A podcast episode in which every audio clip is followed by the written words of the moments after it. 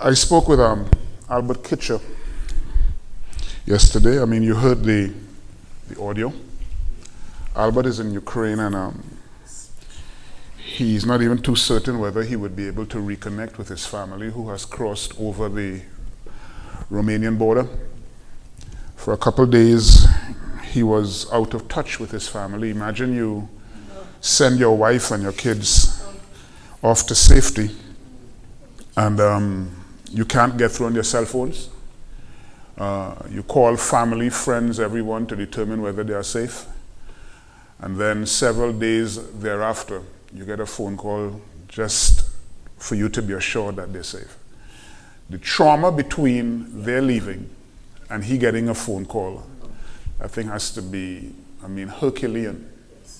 But um, the pain is realer when he talks about people in their bunkers or in their basements with just limited supply of food. That could run out anytime soon.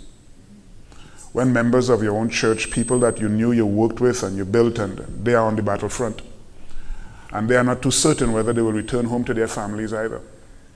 It is a painful situation. And you know, the thing that con- really confronted me is that being caused by me or a microphone or something? Bill? Would it be this? Take it off? Or is this off?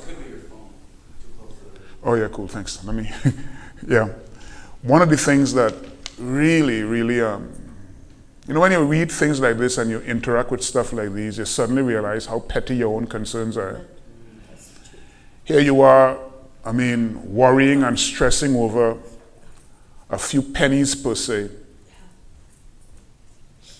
And um, people's lives basically um, almost like they don't even know if they're going to live tomorrow. When Albert said, I'll see you on the other side, that, is, that doesn't mean on the other side of Ukraine or the borders.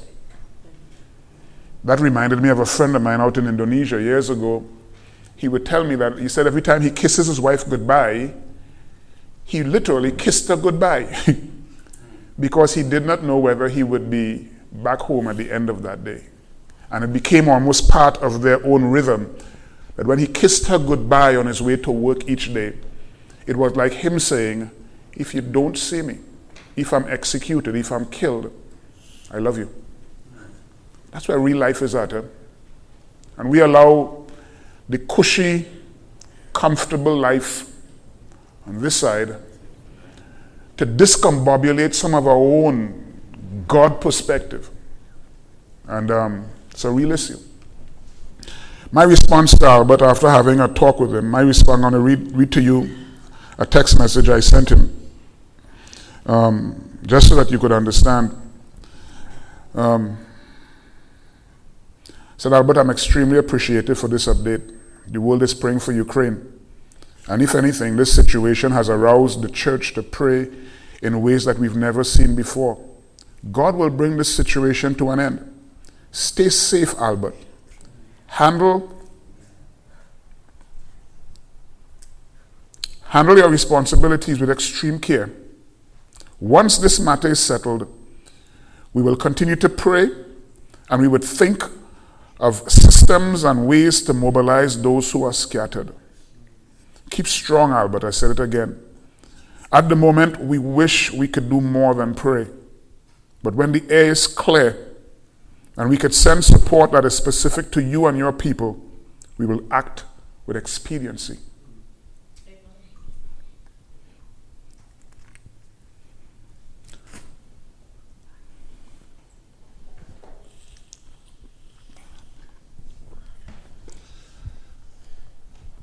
The um,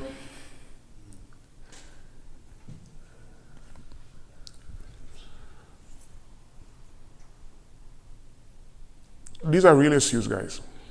And um, when I say we'll act with expediency, whether one of you or two of you give or don't give, that has, I commit myself to do this. Once the time is clear and we could send support to you, yes, yes. we will act with expediency. Yes. And I hold to that. Um, I want to encourage you all again to read this. I mean, these things are written with a great degree of consideration, and I think that I love the way John walked through this this morning because we try to package so much information in one page. And um, on this particular crosshairs, it's a lot longer, and so I had to reduce the fonts in order to get more content in.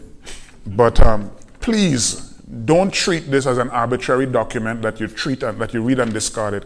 It has so much content in there, has so much meaningful, relevant stuff inside of there. Um, I find that, I mean, I write these things, and I'm sometimes amazed at the content myself. I, I kid you not, I'm really serious. I sometimes am amazed at the content. I mean, I read this this morning, and a house of prayer is not necessarily replaced by prayer, prayerlessness. It is swallowed up by spiritual recklessness. Prayerlessness is not just the absence of praying, it can easily be the regularity of prayer, but inner Babylonian dispositions mixed with religious posturing ultimately invalidate both the power and the importance of our prayer. And the reason why we have those principles there, hear what Jesus said on one occasion. Eh? He said, If you have aught with your brother and you are going to bring a sacrifice to me, Forget the sacrifice. In other words, that sacrifice means nothing if you and your brother are at fault. That is the principle that this entire article is talking about. We can get into the religious habit of praying, not realizing that there are so many internal issues that invalidate our prayer. That all we are doing is doing a religious exercise. Jesus himself that, said that. He said, You have issues with your brother, Leave your gift by the altar. It is a waste of time. I won't even listen to it because it has other issues that make your prayer important and critical. When Jeremiah said, You made this house a den of thieves, he was talking about pertinent issues. Internal stuff left unchecked would only reduce your prayer to a religious exercise that has no meaning. God ain't responding, He's paying no attention to it, he is listening in another direction. And that's the point of this crosshairs this morning, all right? So hold that and listen. Uh, this morning I wanted to give a review, but I'm going to bypass that review, Bill. Thanks. We won't um, do the review. Good morning. Hey, what's up? You kind of kind of strolling in there like a young thing, and just kind of just kind of chilling in. For a while, I was saying, who is this young girl walking in there with all that energy, man? Oh, the little, little dark glasses with a little kind of swagger. Cool. you know, did you see that? No, you didn't see it. I saw it, right? There's a swagger that's walking in there. I say it's a Caribbean thing, man. You know?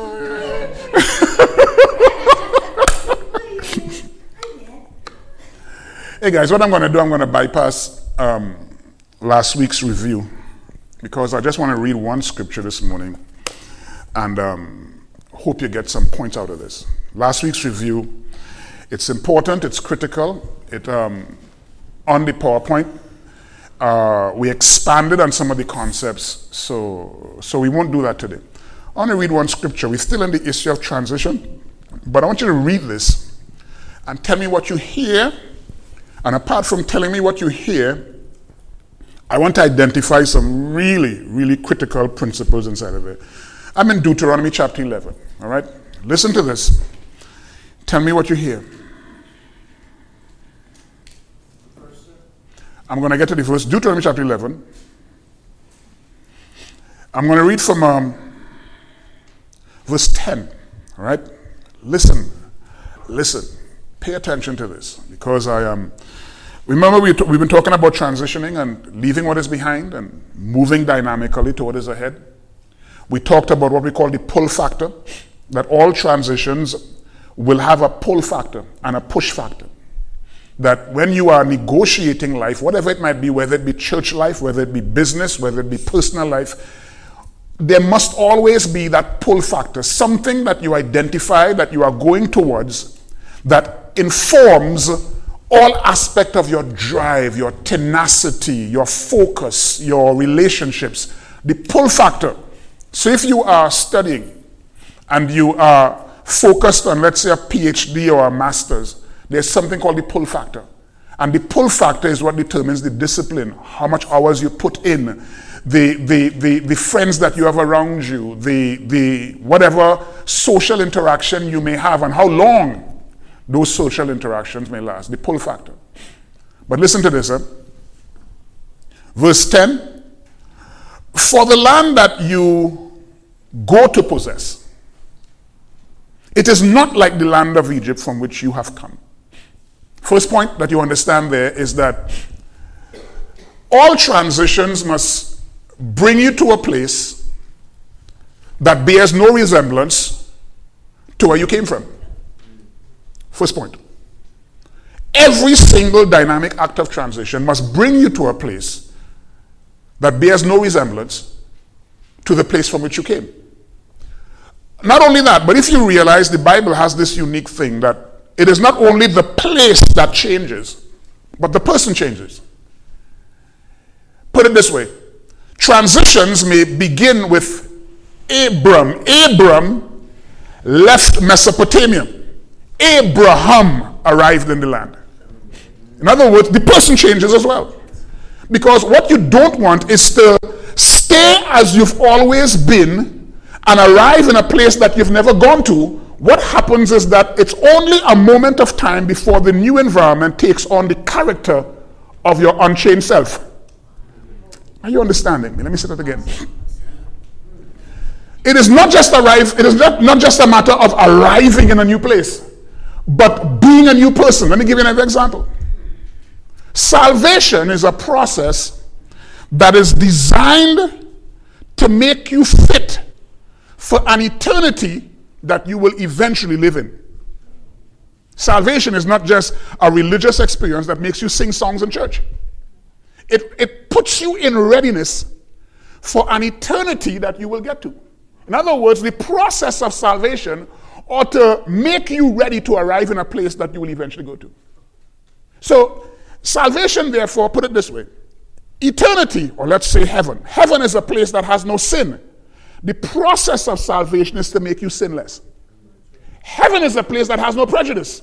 The process of salvation is to arrive, is to make you live without prejudice. Whatever eternity is, the process of salvation makes you ready to live there. You follow me? Are you understand?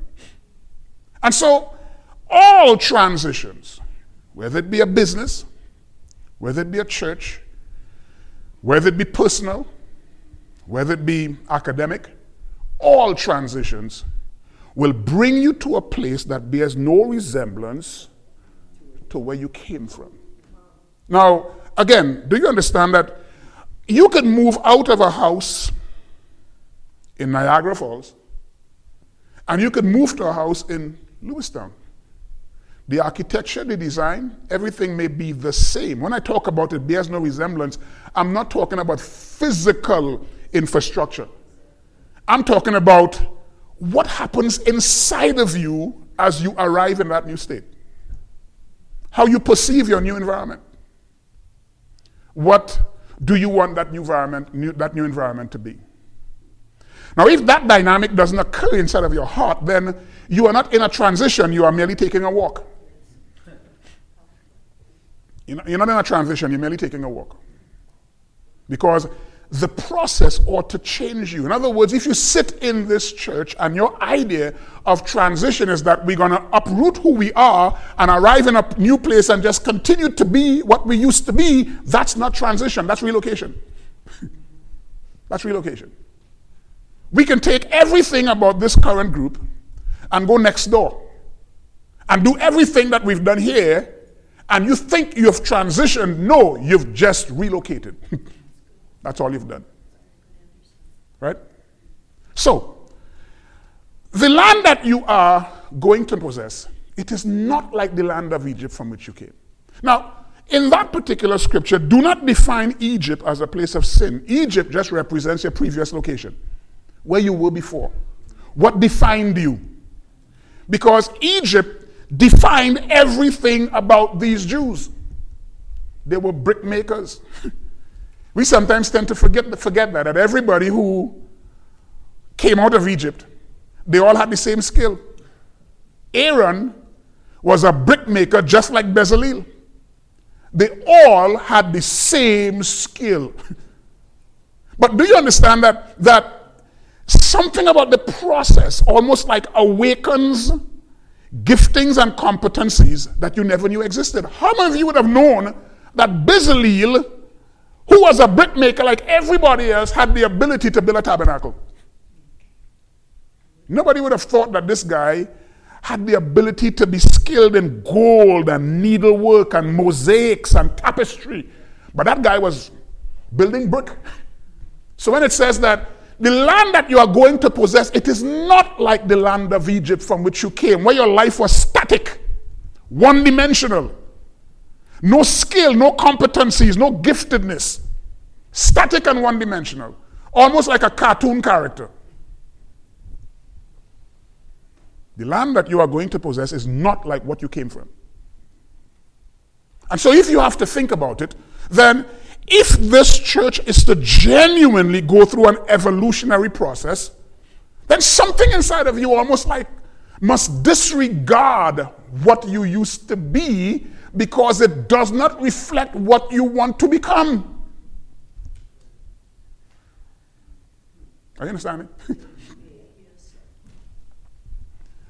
The land that you are going to possess, it is not like the land of Egypt from which you came. Let me say it again.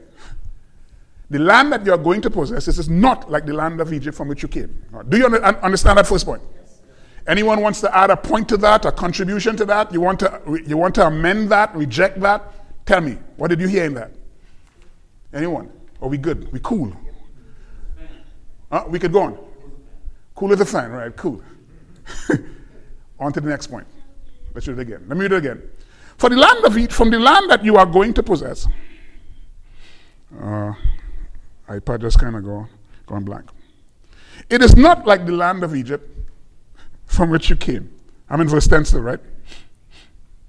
Where you sowed your seed and watered it by foot as a vegetable garden. There's another important, important point. Observe the analogy. The land that you are going to possess is not like the land of Egypt, where you sowed your seed by foot and watered it as a vegetable garden. That speaks to the smallness of your ambition, the smallness of your pursuit, the smallness of your vision, the smallness of your dream. It's not only small, but it's selfish.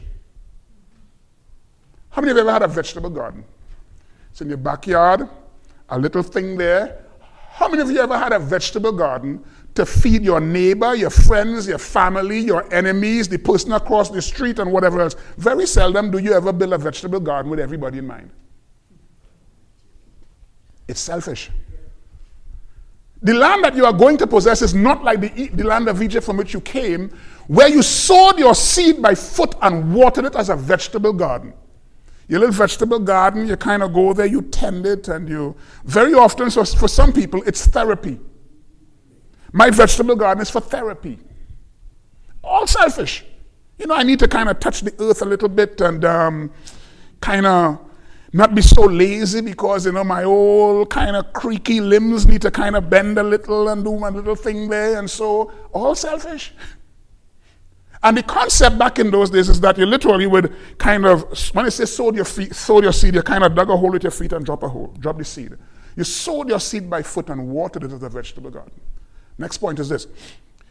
If the, if the field is small, all you need is a water can. It's a vegetable garden. You watered it as a vegetable garden. You kind of have a little water can and you kind of sprinkle that because it's small. Do you understand? If the, if the bigness of your dreams happens to be equivalent to a vegetable garden, all you need is water can praying, not, nothing too big, just enough to sustain the smallness of your world. If the bigness of your dream is a vegetable garden, all you need is water can giving, water can discipline. Everything is small, commensurate to the size of your dreams. And that is allowed. I go to church whenever I want because I just have a water can dream, or rather a vegetable garden mindset. And that could easily be sustained by a water can operation. Are you following me? Vegetable garden equals water can behavior. And sometimes you have to understand that I have learned in reading people and in dealing with people to understand where they're located. Because some people, I don't care how much they talk and they try to flatter you, they live with a vegetable garden mentality, and with that, you could understand the water can perspective that they possess.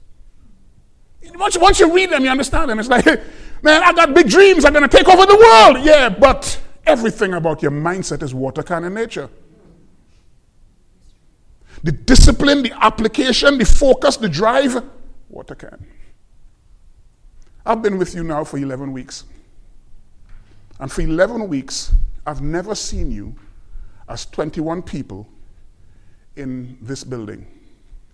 I've never related to you as 21 people in this building. The discipline I applied, it's as though I'm talking to thousands. I've never once used tiredness as an excuse not to apply myself. I've come here prepared every Sunday morning to give you more than what I present to you. Very often, I have a presentation that has about 22 slides, and all I've done is two. I've always been here thoroughly prepared, thoroughly prepared. I spent countless hours applying myself, thinking, reading, musing, talking to God because I don't live with a water can mentality because my dreams and my vision it is not kitchen garden in terms of I just want to have a small church in a back alley in Niagara Falls, sufficient for me to have a steak once a week. I don't care about a steak once a week. The dreams that God put in my heart, it is not so configured that I am driven by a selfish ambition. As a matter of fact, you've heard me say before, to my own hurt, I'll do it right. The land that you are going to possess, it is not like the land of Egypt from which you came, where you sowed your seed by foot and watered it as a vegetable garden. It is so small, it is so selfish driven, it is driven by ambition, it is all designed to be uh, for your own benefit. Every aspect of it is designed for you to enrich yourself off of and feed yourself off of it because it's a vegetable garden. It's for you and you alone. And once you have a vegetable garden, all you need is a water can mindset. Take your small little prayer, Lord, bless the house today in the name of Jesus, amen. I don't do that for you, man. water can. Okay? We pause again. Any questions? Any feedback, any interjection, any rejection. You know, we have a little dialogue going here, right? Or this is me talking to you. On to my next point. Let me read it again. For the land that you are going to possess, it is not like the land of Egypt from which you have come, where you sowed your seed by foot and watered it as a vegetable garden. This is the part that's interesting. But the land which you cross over to possess, is a land of hills and valleys which drinks water from the rain of heaven. In other words, listen, put it this way, put it, let me put it this way. A couple things inside of there. The land that you observe, I like the use of the term there, the land that you cross over to possess. Let's say together, you have to do what? Cross over. Cross over. It is not just, you have to cross over in your mindset. You have to cross over in your perspective, in your worldview, in your sight of God, in your sight of one another. Those things are critical. Huh? Because I promise you, the reason why, even in the crosshairs, I linked the issue. You cannot say you love God and hate your brother. You can't do that. And when I say your brother, I'm talking about your brother in every sense of the word. I keep, I've been stressing this. You cannot be an ethnocentric church you cannot be a white church. That is an indictment on everything that is godly. And if you say, Well, I go to the white church down the street, listen, you're an insult to the purpose of God. You have sidestepped the principles of the kingdom. You cannot be a white church. You cannot be a black church. Something in your heart must yearn for something that truly resembles the character of God and the character of eternity, all tribes and kindred and tongue. Something inform, that informs the way you live. Right? The land that you are, say, to say me, the land that you cross over to possess. You got to cross over. And cross over means that you've abandoned one thing and you've stepped into another. You understand me? You've abandoned one and you've stepped into another. The land that you are crossing over to possess. You have to abandon one and enter into another. And you can't be loyal to the one that you were in before. You can't be loyal to what you were in before. Transition requires a radical crossover. The land that you are crossing over to possess.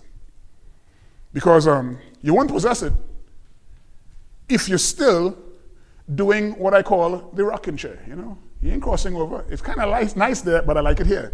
It's cool there, but I like it here. Ooh, I love the preaching, but I like it here. I love the teaching, but I like it here. There's no possession in that rocking chair. you can rock all you like, man. It's a nice rhythm, but you ain't getting nothing. a nice rhythm, but you get nothing. You have to abandon one to step into the other in order to possess. That's why God treated Israel like that. For, them, for him to bring them into the inheritance, he had to pass them through a Red Sea. That is God deliberately designing a crossover exercise. For them to get into the promised land, they have to cross the Jordan. God creating the dynamic that cuts off the opportunity for them to go back. Because God basically says, I'm not going to give you a, wrecking, a rocking chair opportunity. You ain't going to do that. You ain't going to waste my time. you follow me? The land that you cross over to possess. This is the point you have to get now. It's a land of hills and valleys. The topography is different. It's too vast, too broad, too wide, too enormous. And that's important because you have to understand what God is saying to Israel is that, listen, I'm going to take you out of your smallness and bring you into enormity. I'm going to bring you into, take you out of your littleness and bring you into vastness. I'm going to take you out of your kitchen garden world and bring you into a multi dimensional topography. You follow me? Now take that for your personal life. Listen, whatever I am in right now, it's small. I want hills and valleys. The topography is different, not just little kitchen garden. He said, once you step into hills and valleys world, you need God, brother. I'll tell you why. I'll tell you why. Try to take your kitchen, try to take your water can to water a hills and valleys. You're going to burn yourself out, you will kill yourself in the process, and you will compromise your harvest. So while you're taking your small water can mindset into hills and valleys, listen, that thing is so vast. You water here and you say, oh my God, all that is in front of me. so you go back your water can, oh good heavens, all of that and, and you suddenly realize that all of your efforts, so after you worked and worked and worked and toiled and toiled, you cover that ground, and all of that is ahead of you. That is enough to frustrate you, brother. At that point, if God does not come down on your behalf, your whole transition process constitutes a false dawn. What is a false dawn? That is, that is uh, an exercise of enormous promise that is quickly aborted. That's a false dawn. An exercise of enormous promise that is quickly aborted. You cannot design a transition where you want to enter into a broader dimension in God, but you want to sustain it by your water can mindset that was appropriate for your yesterday. Your definition of prayer is like, well, God, you know, my son, my daughter, my catfish, my goldfish. Keep us safe. Hallelujah. Hallelujah. You know, my wife give us money to buy a steak this weekend. Put gas in the car, and we be good. no, man, you you begin to think about listen, my brothers in Ukraine, not just from a religious posturing, but your heart goes out. Your heart rips apart. Brokenness becomes not someone, not, you know, I go, you know, hallelujah, you know, I read about it, and I was so broken last night. So broken, you know. Our brothers in Ukraine, I'm so broken. Something about it consumes your, your energies. You think about it, you muse over it, you roll in your bed and you can't sleep. You get up and you talk to God again. You're trying to design ways in your mind how quickly you could mobilize resources to help them. You can't live in a selfish world, man when stuff like that is happening in the world. You are so consumed with paying your bills and just meeting your own personal needs and living in your nice American comfort zone. I'm bringing into a world of hills and valleys. It drinks waters from the rain of heaven. And when you step into that world, that's where your prayer becomes real because you know that that world cannot be sustained by my energy is in that zone, worship becomes real because that world cannot be sustained by my enthusiasm. It cannot be sustained by my discipline. It cannot be sustained by my focus. It cannot be sustained by my enthusiasm. Cannot be sustained by my charisma. Those things suddenly become spasms. What you want is something that is more consistent. Can't be sustained by spasms. You could no longer boast about, well, you know, I apply myself. Yes, please continue to apply yourself. But in all of your application, you have to identify and recognize the limitations of your own discipline. God must show up. The world that you are crossing over to possess is a world of hills and valleys. The topography, the landscape, it's a broad, enormous vista not that small, little religious nonsense that we've grown accustomed to that is too fixated on ourselves.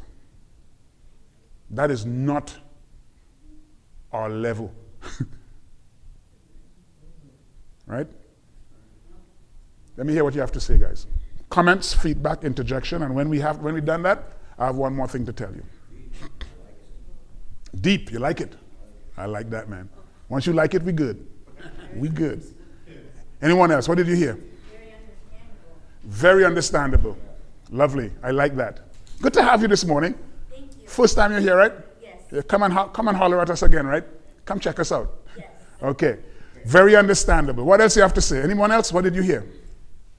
What did you hear? It's convicting. Isn't it though? It's convicting because you don't even realize that you've been lulled to sleep and uh, you know make believe more or less. Yeah, that's good. It's convicting because I mean Mary Mary said that, that it's it's it's it's um it's convicting because we have grown accustomed to almost kind of lulling in the lap of luxury or whatever else and never really looking at the, the bigger picture. That's good. Yep. Yeah, Ron. You said the, uh, the land you're going to is not like the place you left, Yes. But also you will not be like That's you were in the place Yeah. you left. That's right. You won't be like that You person. must change, Beautiful. or you'll go back. Or, to- it sounds like a trite little statement, but if you always do what you always did, you'll always get what you always got. Right. That's true. And that's the truth because the reality is that, listen, they said, they said if you do the same thing yet you expect a different result, that's an exercise in insanity. You are a candidate for a padded room and a straight jacket. You're mad. You are mad. You are the ideal candidate for a padded room and a straight jacket. You're mad. Good. Whatever it is. Yeah, there you go. Kind of. Anyone else? Anyone else? Yes, sir. Whatever you focus on, that's going to guide your behavior. Beautiful. So if you're focused towards the promised land, you're going to be working towards getting to that promised land. Right, right. That, that's, a, that's a truth principle about focus. They, they, they said almost like, um, have you recognized that um, if you get hungry and you are completely fixated on having a meal, nothing satisfies. It's as though your, all of your energies are consumed in addressing that need. If, however, you are hungry and you say, you know what, um, I could deal with this in the next hour. It's as though your entire system almost relaxes and assumes that, okay, we're going to wait. but once you put all of your focus into something, your body, all of your hormones, everything about you almost like, like gets focused on the thing that you put in front of your gaze. And that's the truth. God, Right. That's good. It's, it's, it's, it's two things as well, eh? because it seems like um, the purpose of God is like uh, it's like walking down into an ever expanding path. Because the truth is that we don't always see as enormous as the picture that there is, you know. We see basically what is immediately in front of our gaze. So even if I am to see as far as, let's say, David is to the back there, that's far as my gaze will take me. It is my ability to cover this ground that allows me to see beyond where David is at. But the problem is that we sometimes stand in a state of paralysis, and uh, either we want to see as much as much as possible, even though we're not ready for the more. But we want to see more out of just raw human appetite. Or we, we, we are so comfortable where we are that we're not prepared to do anything more. And it's as though we, we will prefer not having seen anything at all. Because once you see, then there's a demand on you to act, think, and behave differently. And so for most people, they will prefer not to see. They prefer not to see. Because in that context, um, truth is an indictment on your, on, on, your, on your indiscipline. And that's the problem. People don't want to see. In other words, God, we, we could pray probably wonderful prayer. As I've always said, have you recognized that people who have nothing are always willing to give God everything? and the moment they have something, then they limit God to 10%. When they had nothing, God, I'll give you everything. Everything. My life is all yours. Everything I own is yours. And God says, But you have nothing. You come into something, God, I'll give you 10%. And I believe I really did you a favor by giving you a tithe. I totally agree. Very good interjection. Philippines. So, and how long have you been here now? Uh, Three years. Okay, do you still cook some nice pork medino? Mad- Maduno? Okay. No more. Good. Somebody will ask me that you grade the Filipino things. I've been a Filipino since birth. okay, now you're on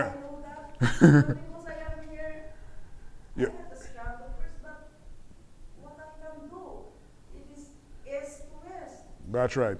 Very good. Very, very. Rocking chair Not rocking chair like that.